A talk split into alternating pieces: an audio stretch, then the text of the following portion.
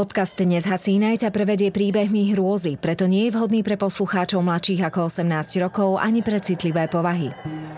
Za siedmimi horami, za siedmimi dolami, kde sa voda sypala a piesok sa lial, žili tvory tajomné, diali sa veci záhadné. Takto by začínali príbehy, ktoré so skutočným svetom nemajú nič spoločné. Avšak nasledujúce udalosti sa naozaj stali – len na nejaký čas upadli do zabudnutia. Nezasínaj.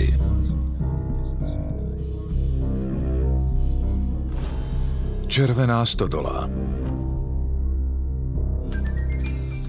Blížia sa Vianoce roku 1827. V mestečku Polstead, severozápadne od Londýna, vládne atmosféra tichej zimy – jej čaro spočíva v drobnostiach, ktorými sa blízky navzájom obdarúvajú. Ovocie, oriešky, sladkosti, ručne vyrábané hračky pre deti, koledy. Anna Martenová dnes vstala o čosi skôr. Je piatok. Chce obriadiť chalupu, zájsť na nákupy do kostola, prichystať zásoby. Je to slušná žena. Má 27 rokov, muža Tomasa, malého syna Georga a dve nevlastné céry z manželovho predchádzajúceho zväzku. Tomas je od nej o generáciu starší, ale je to skromný a pracovitý muž. Živí sa ako lapač krtkov. Z ich kože potom vyrába rukavice. Anna si svoje povinnosti plní svedomito, no v meste ju predsa len považujú tak trochu za čudáčku. Keď bola malá, vydávala duchov, škriatkov a víly. Zjavovali sa jej a prihovárali. Niekedy sa s nimi rozprávala, inokedy cez ňu posílali dôležité odkazy. Vedela tiež predpovedať smrť. Ľudia sa jej postupom času začali strániť. Keď sa im na ulici prihovorila, zľakli sa, že im snáď nesie nejakú zlú zväzť. Bola čoraz osamelejšia a postupne sa rozhodla, že o veciach medzi nebom a zemou bude radšej mlčať. Nechce spôsobovať rozruch. Veď v dedine si tak či tak šepkajú, že nie sú poriadna rodina. Ľudia sa pohoršujú, že Anna je len o pár rokov staršia než jej nevlastné céry. Navyše Maria, tá staršia z cér, je krásna a divoká. Vždy s ňou boli problémy a všetko vyvrcholilo pred rokom, keď Maria ušla s najväčším sukničkárom v okolí. Svojho nemanželského dvojročného synčeka nechala na výchovu macoche – a tak má Anna o jedno dieťa navyše.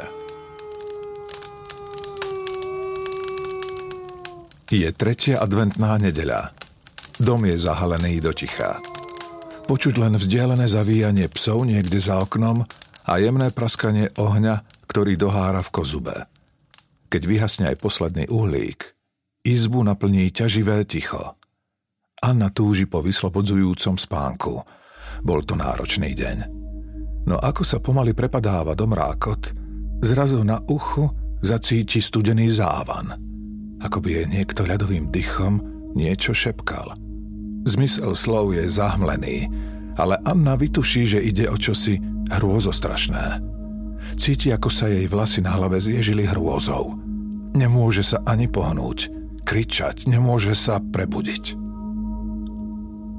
Vtedy zacíti, ako ju pod obliečkou schmatne neznáma sila. Ľadové prsty jej zovrú zápestie. Do dlane sa zarežú ostré nechty a ten hlas v uchu. Anna, Anna, pomôž mi! Anna sa s krikom prebudí a lapá po vzduchu. Zmetene sa obzerá. V izbe je sama. Tomás dnes zadriemal vo vedľajšej izbe, keď ukladali ich najmenších. Kto to teda bol?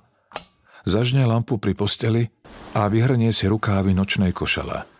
Prezrie si predlaktia a hľadá stopy po ľadových prstoch. Tá bolesť bola predsa skutočná.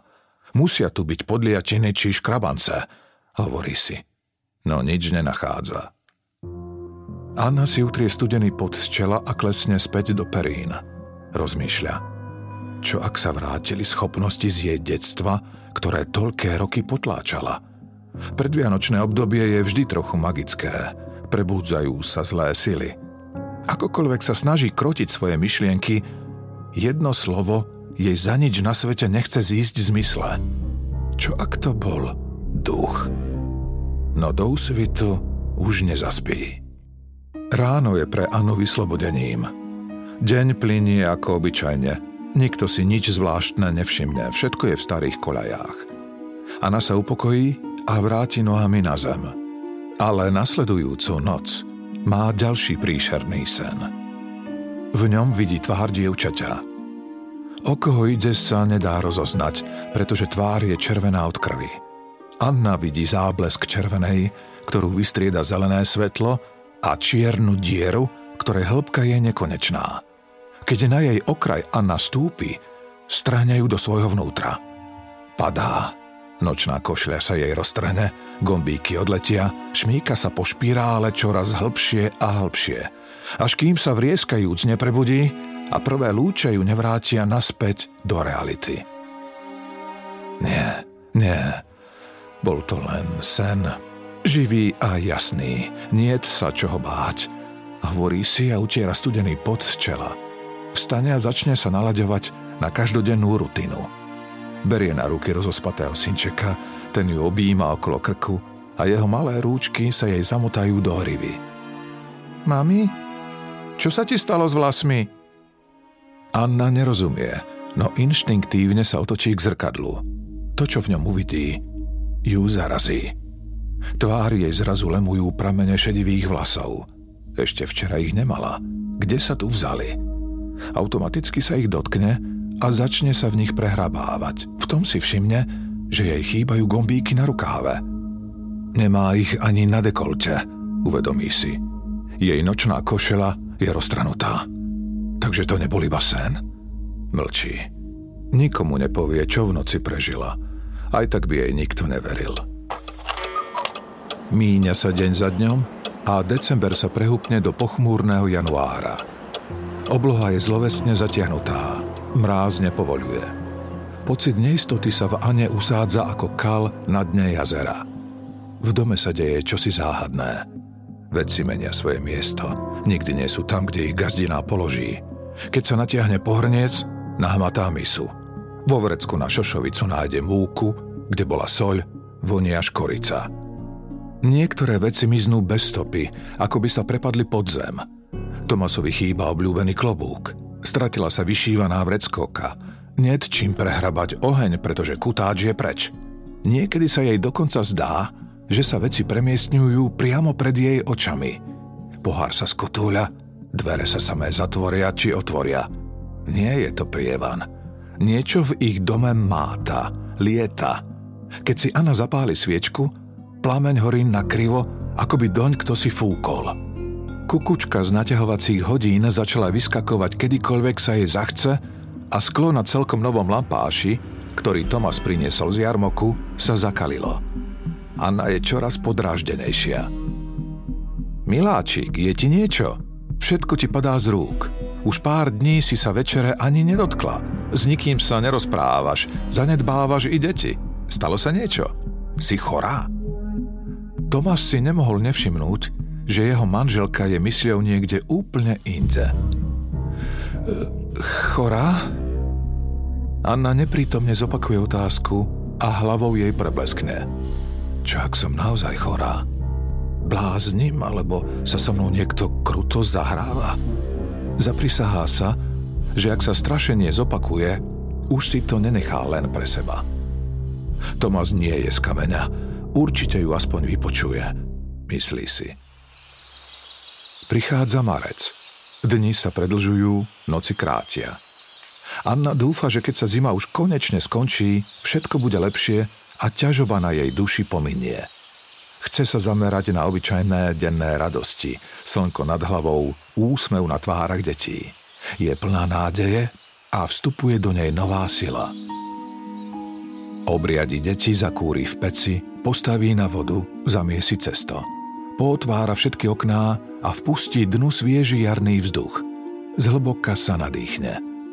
V tom sa vietor prudko otočí a prievan zhodí z poličky balíček s listami.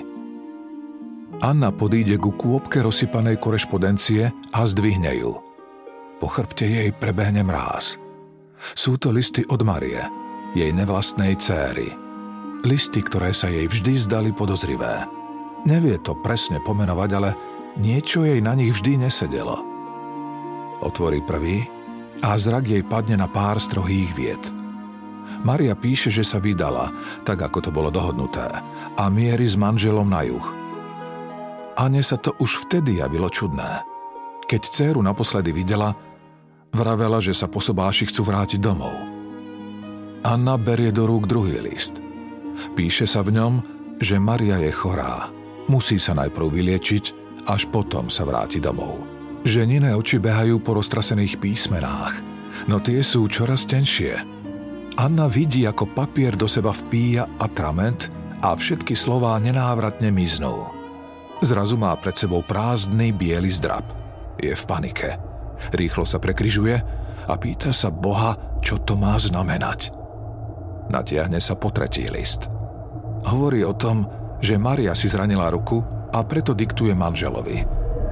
A vtedy roh papiera z ničoho nič vzplanie a list sa mení na horiaci hárok. Popol padá na dlážku ako čierne vločky snehu. Annu zaplaví strach – Podlomia sa jej nohy. Klesne na stoličku. Zavadí roh stola, kde je položený ostrý nôž. Ten jej prepichne dlaň a zaleje ju krv. Beží k lavoru s vodou. A keď sa nad neho nakloní a chce do neho strčiť ruku, v odraze pokojnej hladiny zbadá svoju tvár. Je zaliata krvou. Ako tvár toho dievčaťa zo sna. Vreskot, ktorý sa derie zo ženinho hrdla, je prenikavý a desivý. Anna začína chápať, že ani jedna z týchto podivností nie je náhoda. Ľadový dých pri uchu, studený dotyk, desivý sen, zvláštne zvuky a nehody v dome, zničené listy od Marie. V tej chvíli ešte netuší, že ten najhorší zážitok ju ešte len čaká. O týždeň neskôr. Nočný les – Anna je akási popletená. Je sama na tmavom chodníčku, ani nevie, ako sa sem dostala. Na cestu jej svieti mesiac, vedie ju vpred. Zľahka našľapuje a bose chodidlá je ešte klímach. Kam to vlastne ide? Zrazu zbadá v diaľke akúsi drevenú búdu. Ide k nej bližšie. Zastaví sa pred drevenými vrátami. Pozná ich. Je to červená stodola Miesto v lese, kde sa zvykli tajne stretávať mladí, zamilovaní ľudia. Skôr, než sa vrát stihne dotknúť, aby ich otvorila, oprie sa do nich vietor a rozrazí ich. Vnútri je tma a v tej čiernote niekto stojí. Niekto známy. Naťahuje k nej ruku. Postava urobí krok dopredu a vtedy mesiac lepšie osvietí jej tvár – Anna otvorí ústa do strašného výkriku, ale z úst jej nevíde žiaden zvuk. Stojí pred ňou jej nevlastná dcéra Maria. Má na sebe čosi čudné, čierne vrecovité šaty. Z prázdnej očnej jamky jej vyteká krv. Tvár jej zakrývajú hnilobné škorny. Rozkladá sa. Svaly a meso jej zožierajú červy, kým nezostane len vybielená kostra. Hýbe so schnutými perami, ako by chcela niečo povedať, no Anna nič nepočuje. Mária k nej prosebne naťahuje ruku a snaží sa pritiahnuť si ju k sebe. Už, už ju má, keď... Preber sa, zobud sa! Anna, otvor oči! Tomas drží Anu za ramená a trasie ňou. Už hodnú chvíľu sa ju snaží vytrhnúť z nočnej mory, no žena stále kričí zo sna a mece sa. Pane na nebi, prosím, pomôž mi! Bedáka Tomas a uteká po krčach. Až keď chrstne manželke do tváre studenú vodu, precitne. Videla som ju. Je tam. Videla som ju. Hapká Anna nezrozumiteľne. O čom to hovoríš? Nechápe Tomas. Maria je tam v červenej stodole a, a je mŕtva. Šepne zlomená žena. Tomas sa zháči. Anna, bol to len sen. Nesmieš takto rozprávať. Mária žije na juhu so svojím mužom a keď sa zotaví z choroby, vráti sa tak, ako písala.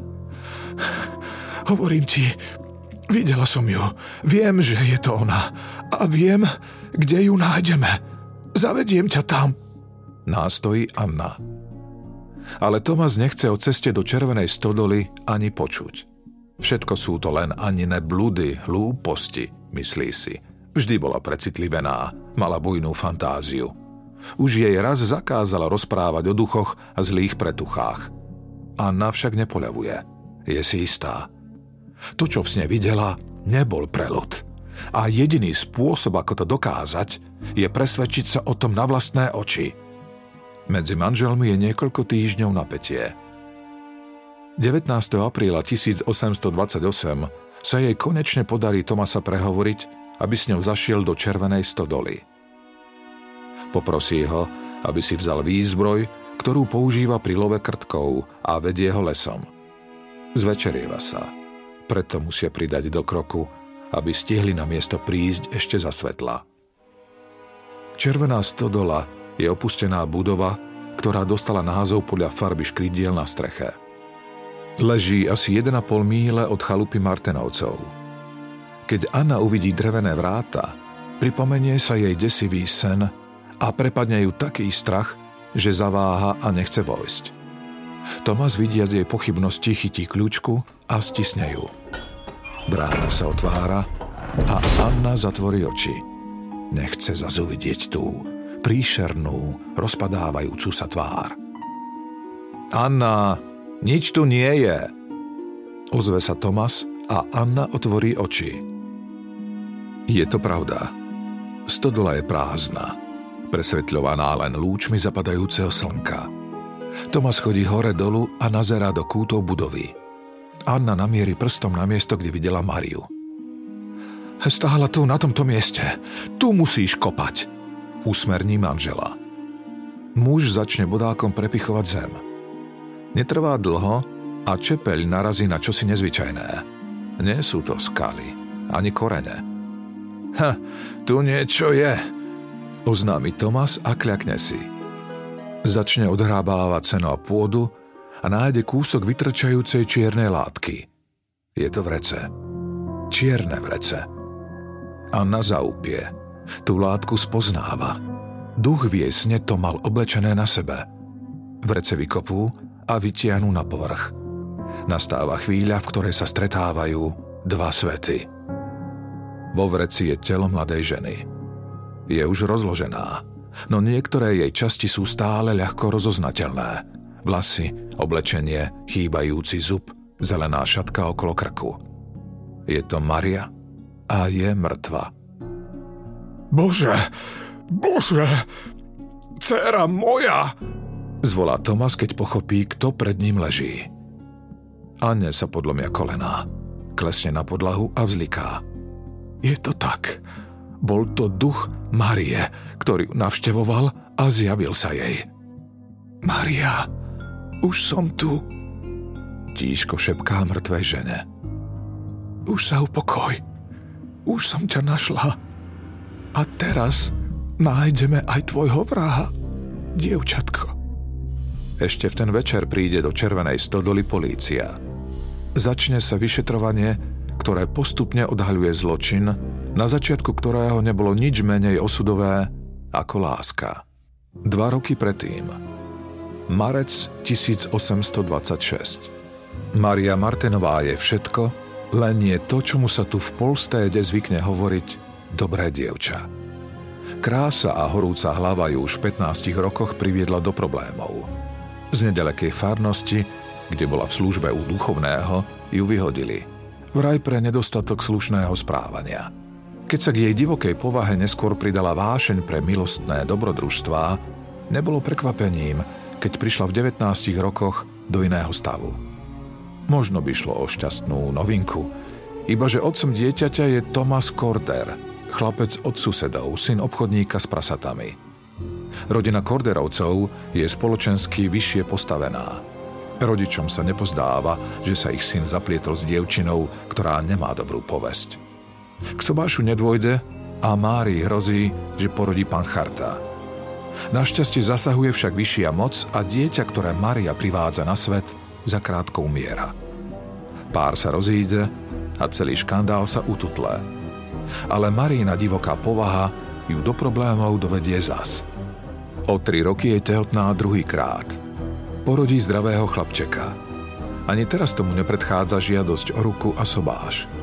Naopak, aj tento milenec ju opúšťa, no k dieťaťu sa priznáva a je ochotný na syna platiť. Slobodná mamička sa dostane do rečí, v kostole aj v dedine na ňu ukazujú prstom. Ale ona na to nedbá, nesedí v kúte, veď je ešte stále mladá a krásna. Navyše, podozrivo sa okolo nej obšmieta ďalší mladík, William Corder, mladší brat jej prvého milenca. William je ako magnet. So ženami to vie. Mnohé mu podľahli a ani sa tým netaja. Už v škole dostal prezývku Lišiak, lebo je bystrý a mazaný. Hovorí sa, že okradol aj vlastného otca.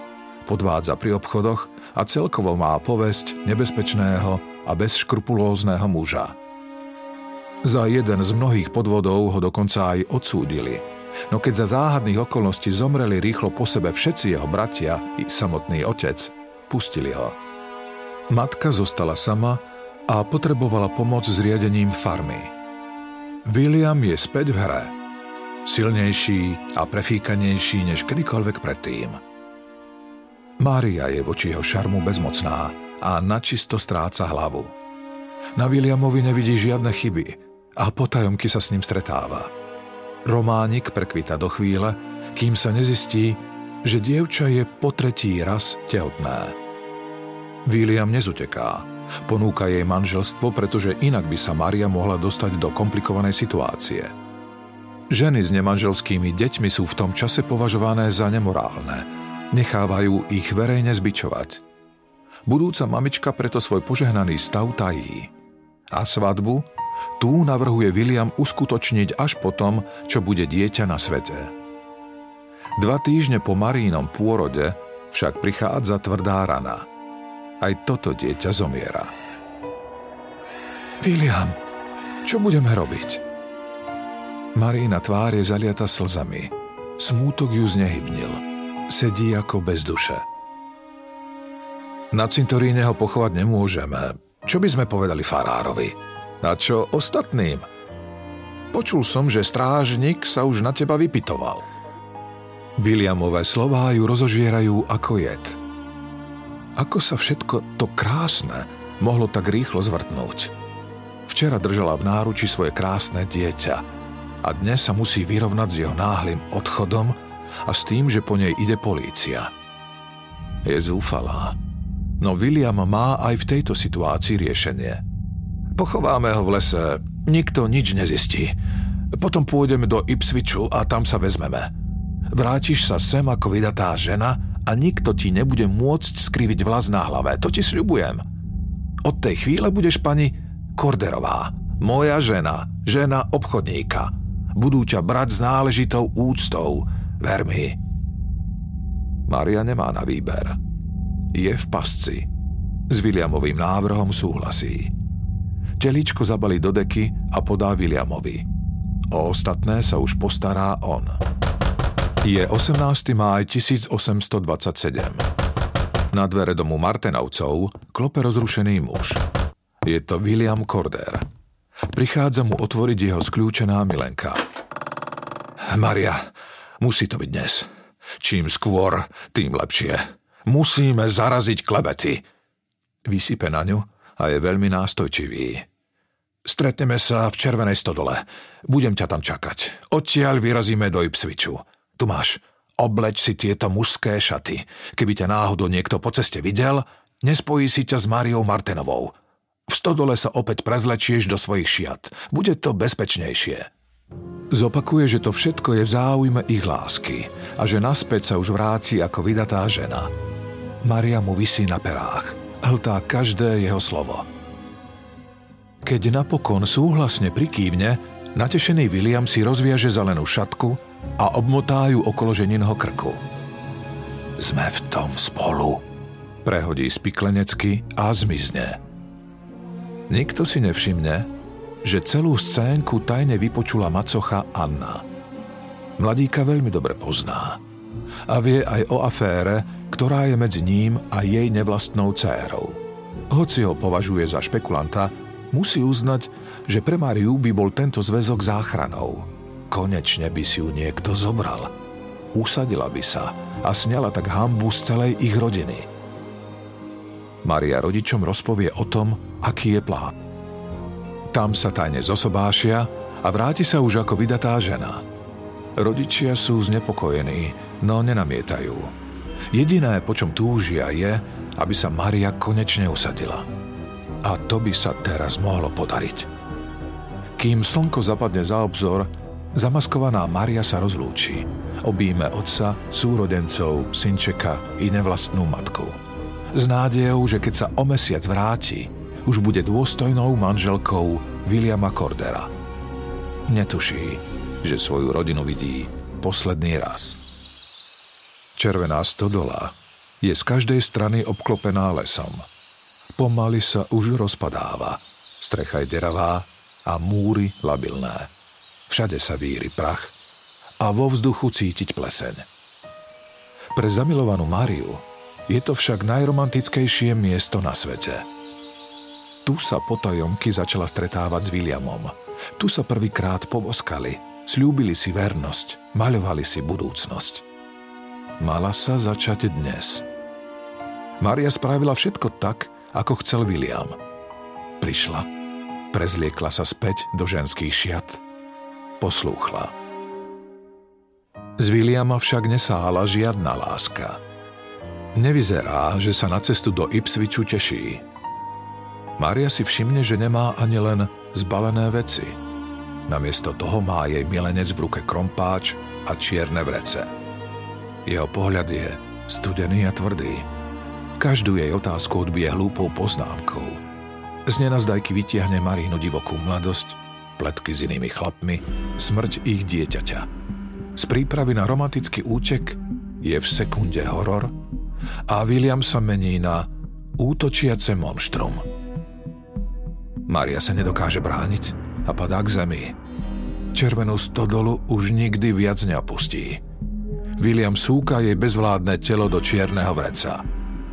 Má prerazenú hlavu, niekoľko bodných a strelných rán, krvou postriekanú tvár, ruky i šaty. O chvíľu sa všetko stráca v hrobe, ktorý William narýchlo vykope krompáčom. Nakopenú hlinu po dupe a nahádže na ňu pár hnilých dosák. Maria nikdy nedorazí do Ipsviču, nevydá sa a nenapíše jeden jediný list. Rok leží zahrabaná pod zemou v čiernom vreci. No aj tak ešte nepovedala posledné slovo. Nasledujúcich 11 mesiacov je s hlukom zdanlivo nesúrodých udalostí. V meste sa hneď niekoľkokrát ukáže William, no je sám. Nikdy ho nesprevádza Maria. Ak sa ho niekto na ňu pýta, vždy má po ruke výhovorku. Keď sa mu všetky minú, pochopí, že toto územie už nie je pre ňo bezpečné a definitívne dvíha kotvy. Z falošných adries posiela listy, v ktorých sa vydáva za Mariu a píše, že sa má dobre a že žije na juhu. Keď si Anna prvý raz prečíta ten list, hneď sa jej zdá podozrivý – aj písmo sa jej zdá akési iné. Ale zatiaľ verí, že William by jej nevlastnej cére neoblížil. Prefíkaný mladík si zatiaľ užíva nový život. Jeho novým revírom sa stáva Londýn. Taktika, ktorú volí, je priam diabolská. V troch miestnych denníkoch zverejní inzerát v rubrike pre osamelé srdcia – Vystupuje ako nešťastník, ktorý rukou prozreteľnosti nedávno prišiel o manželku a dúfa, že nájde náhradu. Odozva je obrovská. William si môže vyberať zo stoviek listov, niektoré si ani nevyzdvihne. Ženský súboj o Williamovo áno nakoniec vyhráva Mary Moore. Berú sa v decembri 1827. Presne v tú noc, kedy sa William druhý raz žení, má Anna Martenová pocit, ako by sa jej prostredníctvom sna prihovoril duch. Prvýkrát sa jej zjaví krvavá ženská tvár a nekonečne hlboká čierna diera. K nočným morám sa pripájajú mysteriózne epizódy, náznaky, indície, vidiny. To všetko vedie Annu do červenej stodoly, ktorá odhalí Williamovo tajomstvo.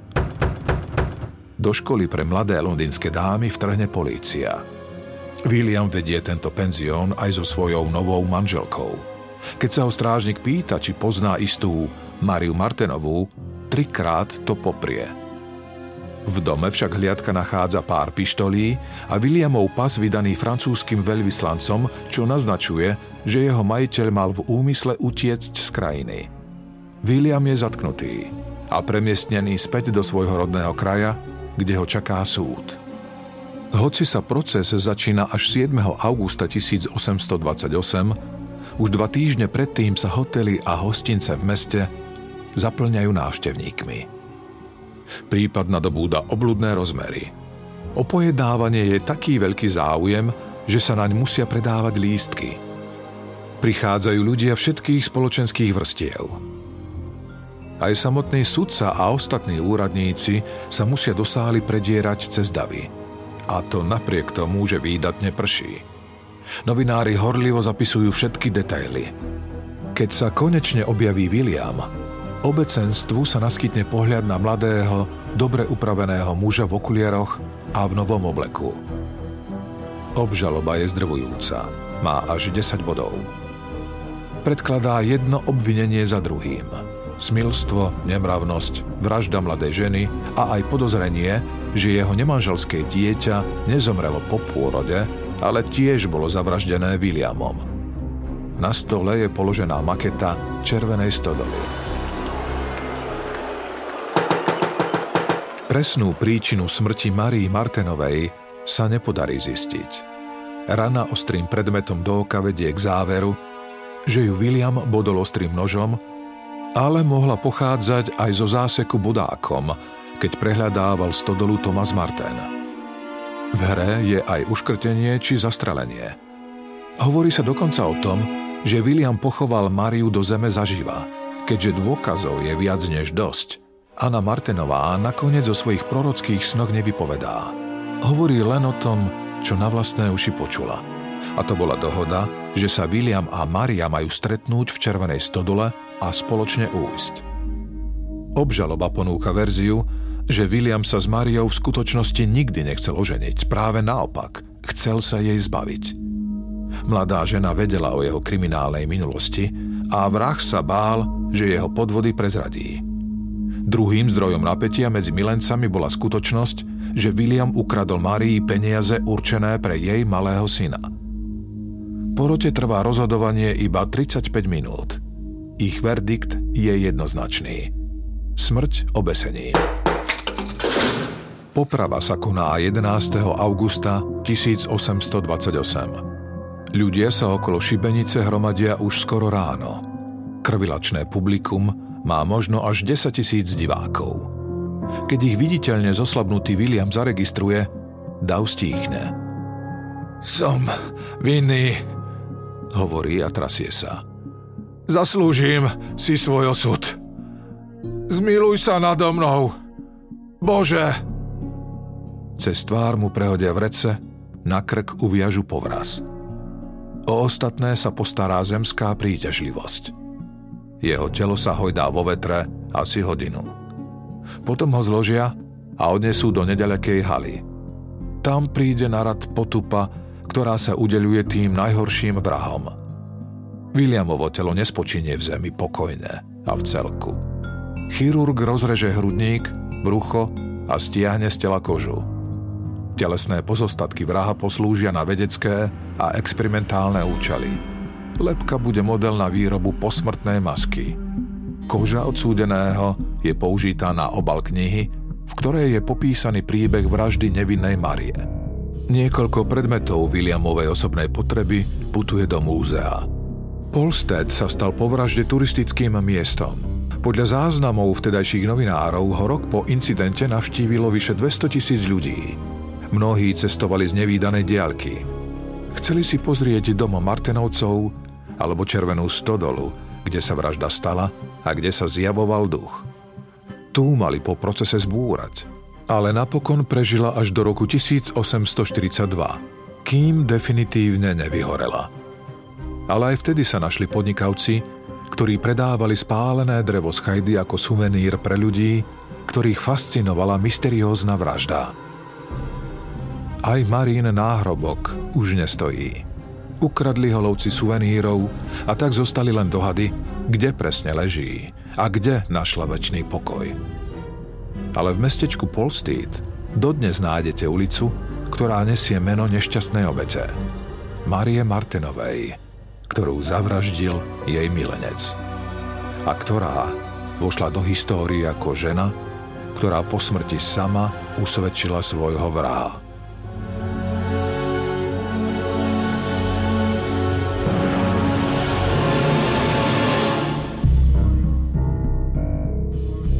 目しない。